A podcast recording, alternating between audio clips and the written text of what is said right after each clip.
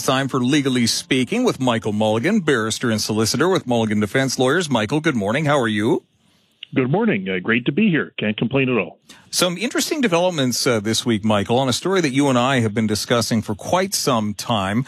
The use of the Civil Resolution Tribunal to resolve some disputes with respect to motor vehicle collisions. What's happened? Well, uh, Chief Justice Hinkson's been busy. That would be the short of it. Um, eh, the uh, decision which came out uh, this week with respect to the Civil Resolution Tribunal uh, relates to the uh, province's effort to set up a no fault system for ICBC mm-hmm. Uh, and to try to shift uh, disputes to this Civil Resolution Tribunal rather than having them heard in court. And we've spoken about that before in terms of the fairness of that arrangement. Uh, the principal concern being that, unlike judges who are independent of government and can't be fired if they make an unpopular decision, mm-hmm. the people who are deciding cases uh, for the Civil Resolution Tribunal um, are just on short term contracts with the government. Uh, and that may be fine if the Civil Resolution Tribunal was doing what it was originally intended to do, which was to sort out things like small strata disputes over, you know, barbecues on the patio, uh, or uh, eventually resolve very small um, small claims uh, actions. But it's not particularly appropriate uh, when one of the parties to a dispute uh, is the provincial government you, you just if you had a dispute with your neighbor, you wouldn't want your neighbor's employee deciding the outcome of the dispute. Indeed, that wouldn't go fair. well for me. No, no. so that's the one of the key fairness concerns about uh, having this uh, tribunal uh, decide ICBC claims. But the decision that came out from Chief Justice Hinkson this week uh, about the province's efforts uh, dealt with uh, an even more fundamental constitutional principle about whether it was permissible for the province to force some of these disputes into that forum. Uh, and the Chief Justice concluded that the province was not allowed to do that. Uh, and the analysis came under Section 96 of the Canadian Constitution. And Section 96, if you read it, speaks about uh, the appointment of superior court judges, hmm. and it, it, grants that authority to the federal government. Subsequent sections in the Constitution provide uh, some protections for judges, superior court judges, like they can't be removed except uh, by the Governor General on joint address of the Senate and House of Commons, right? Hmm. Good idea. We should have a high threshold so we can't just fire the judge you don't like their decision. Indeed. Now, those protections and that provision in the Constitution would be rendered pretty meaningless uh, if a, either level of government was permitted to just uh, create some new kind of judge uh, oh, or decision maker and just okay. say, well, we're going to call this person the Grand Poobah. And the Grand Poobah shall decide all disputes, and we just won't have any more Section 96 court judges. Who needs them? Uh, because, of course, it's great for us. We can just fire the Grand Poobahs anytime we don't like what they're doing. Interesting. That would that would render all of those protections pretty well meaningless. And so the Supreme Court of Canada has interpreted Section 96, which, when you look at it, just talks about the power to appoint Superior Court judges, mm-hmm. to mean more than just you can appoint them. It also means you can't just transfer their powers to some person with a different name and thereby make all of those protections meaningless. Interesting. And so the decision that came out this week was uh, Chief Justice Hinkson hearing a challenge to the expanded jurisdiction of that civil resolution tribunal. The province has tried to transfer to it uh, authority to decide claims of up to $50,000 and also gave it the authority to decide if a pers- if a car accident personal injury claim was a quote minor injury which would limit how much the person could receive in compensation. Uh, and Chief Justice Hinkson found that uh, both of those things were unconstitutional. Uh, and the way that is analyzed is an interesting uh, thing. Mm-hmm. Uh, and it uh, comes from a, a case dealing with a residential tenancy uh, arrangement. Hmm. Uh, and the first stage of that involves the court looking at what was the core jurisdiction of the superior courts in each of the four provinces at the time of Confederation. Hmm.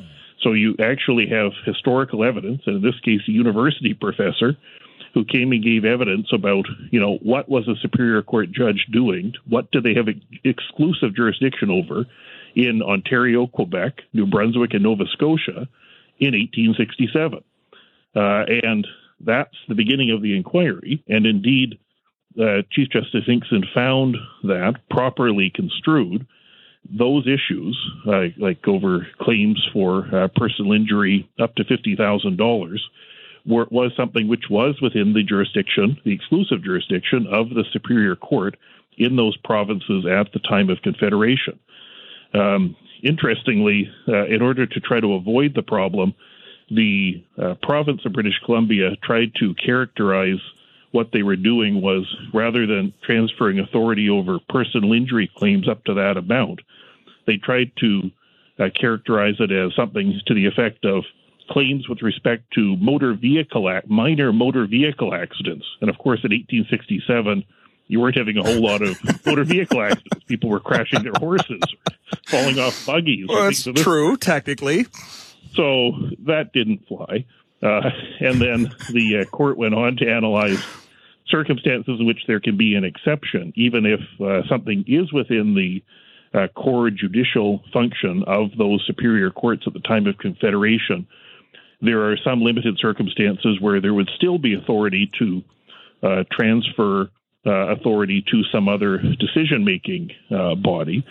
And we've seen that, for example, with things like you'd have specialized bodies dealing with things like securities regulation, for yes. example, or specialized bodies dealing with things like uh, labor disputes. But here, uh, the Chief Justice found that uh, this uh, particular effort didn't meet uh, the requirements to do that. Um, and looked at the legislative scheme and whether this would have the desired effect. And there was also some very interesting analysis with respect to whether this idea would in fact speed things up or save money at all. Mm-hmm. Um, and there was some interesting evidence showing that while there's a large number of ICBC civil claims that are filed every year, the overwhelming uh, percentage of those, uh, like 99.5% of them, settle before ever going to trial. There are only about 200 and some odd cases that ever get to trial uh, because of course there's that as the backstop, and if you don't come to a fair decision, there'd be a judge there that'll decide it. 99.5% of the cases, the people, lawyers, or the individual with ICBC, they just resolve it. Mm-hmm. And so he found that this wasn't some scheme that was likely to have broad other beneficial effects. And so the result of it um, is that he found those provisions of the Civil Resolution Tribunal legislation that gave them authority over claims up to $50,000 and to decide whether an injury was a minor injury. He found those to be unconstitutional because they violated Section 96, and that those are uh, areas of jurisdiction that are within the authority of the Superior Court of the province. Interesting. So the net result is you can uh, now continue uh, to go to uh, court, and you're not stuck with, if you have a dispute with ICBC, uh, having to go to this tribunal where all the people making the decisions are employed by the government on short term contracts. So I think probably a very interesting constitutional decision. It goes on for more than 100 pages analyzing all of that history. Hmm. But I think also a good outcome just in terms of broad fairness uh, because we just really should have somebody who's not employed by one of the parties deciding these things. That's just fair. Now, I, I was, I'm wondering, I don't know if this is addressed in the decision. I haven't had a chance to do a close read of all 100 pages. Is the subject of judicial review and the Civil Resolution Tribunal being subject to judicial review by a superior court addressed? That wouldn't answer the question because okay. on a on a judicial review, the authority uh, is a relatively narrow one, okay. and there would be uh, an obligation to uh, uphold a decision of a administrative nature unless it was found to be unreasonable, okay. which is a very high threshold. Um, and so the fact that you could and you can have a, a, judicial review of an administrative decision, even of something like the Civil Resolution Tribunal. Yes. Um, that isn't uh, uh, an answer to it because on a judicial review, you could have a, a, judge well say, Well, I would not have made this decision. It seems quite unfair to me. Um, but this is within the realm of possible reasonable decisions. You know, you've just disbelieved the uh, person when they say they were injured and granted them nothing, for example. You know, say, I, I wouldn't have come to that decision, but it was a possible decision here. And so on a judicial review, that would be upheld. Uh, and the, the, the judge did find that it would be possible to go to the Civil Resolution Tribunal if both parties agree to it. And so it leaves that as an available option. Uh, just like you could have both parties, like in a claim, agree to go to mediation, for example. Mm. Uh, and that's probably not a bad thing, right? If you have two people that agree, look, we've got a dispute over the fence, uh, you know, I appreciate the person you want to decide it works for you, but I think they seem fair, so I'm happy to let them decide. Okay, if that's how you want to order your affairs, that's allowed. It just means that it's not going to be a requirement now that you must go to the person who works for your neighbor to decide about the fence dispute, for example. All right. Thanks for helping me understand that, Michael. It's a complicated area, but I do have a better understanding of it now than before this conversation. Yeah, there's no doubt about that. It's certainly complicated and it goes on a long time, but the the decision, I mean, but the core of it is that this was within the uh, core jurisdiction of the superior courts uh, at the time of Confederation. And so, so there it will stay. Yeah. Take it away. It'll yeah. stay there. Oh, perfect. All right, let's take a quick break. Uh, we'll have more right after this. What's next on our agenda today, Michael? Uh, well, the next thing on the agenda is actually, I think, uh, the flip side of what the Civil Resolution Tribunal could be doing, mm-hmm. uh, and, and an example of, I think, an appropriate use of that kind of a uh, system to resolve disputes.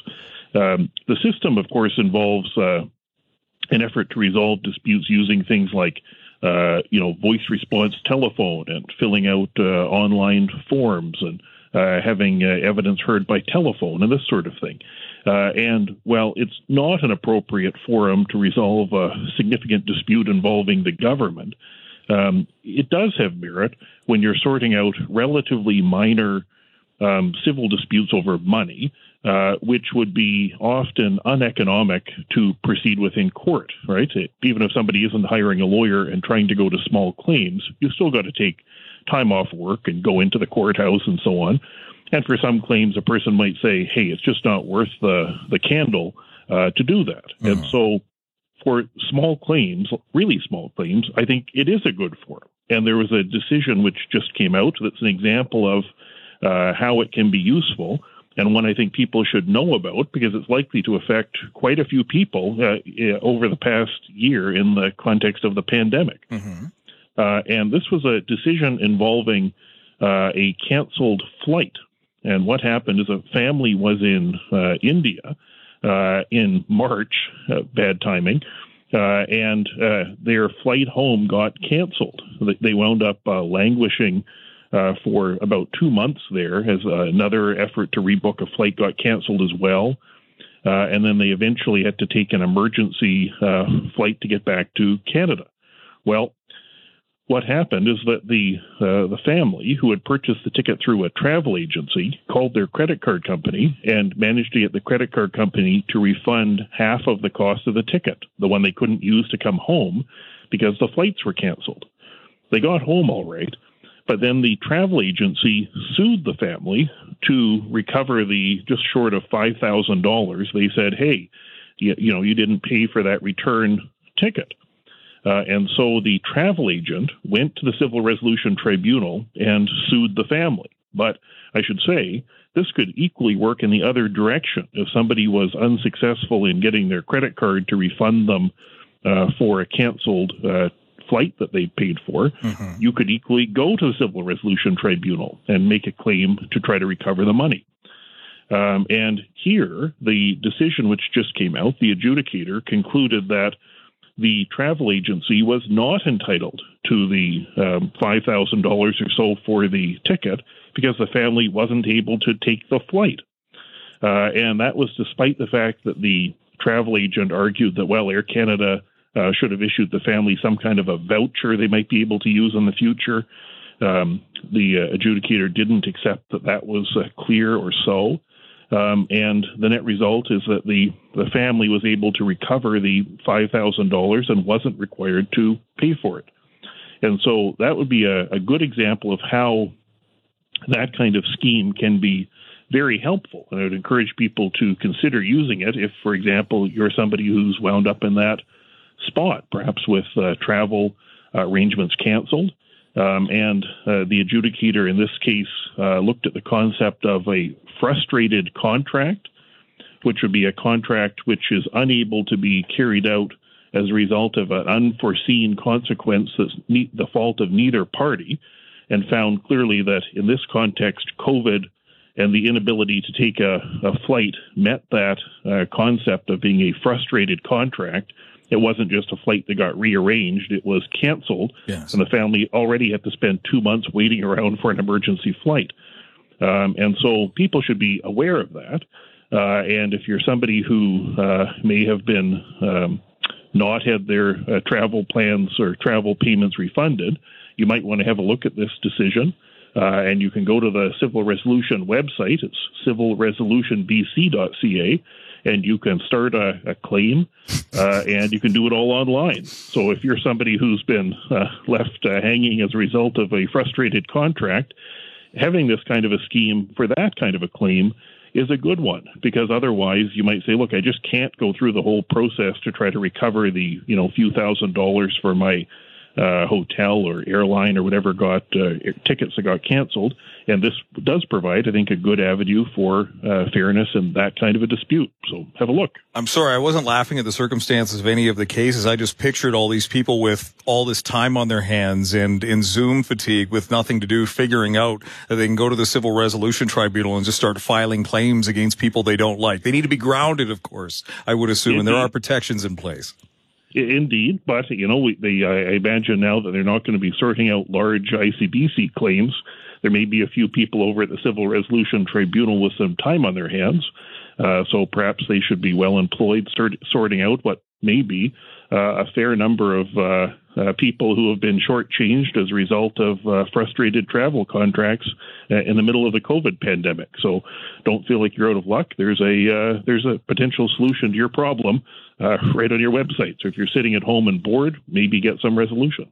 Michael, one of the topics that we discuss from time to time is the protection that you have, that I have, that everyone has for freedom of religion uh, under the Charter of Rights and Freedoms, and where those limits and how far they extend in certain circumstances. And one of the scenarios that I often have put to me by people is, well, well, how do they know if I really believe something? What if I found a new religion and I say we don't believe in speed limits? Do I have to obey speed limits anymore, or can I just get away with it that way? Obviously, the legal system has protections to accommodate or deal with such situations.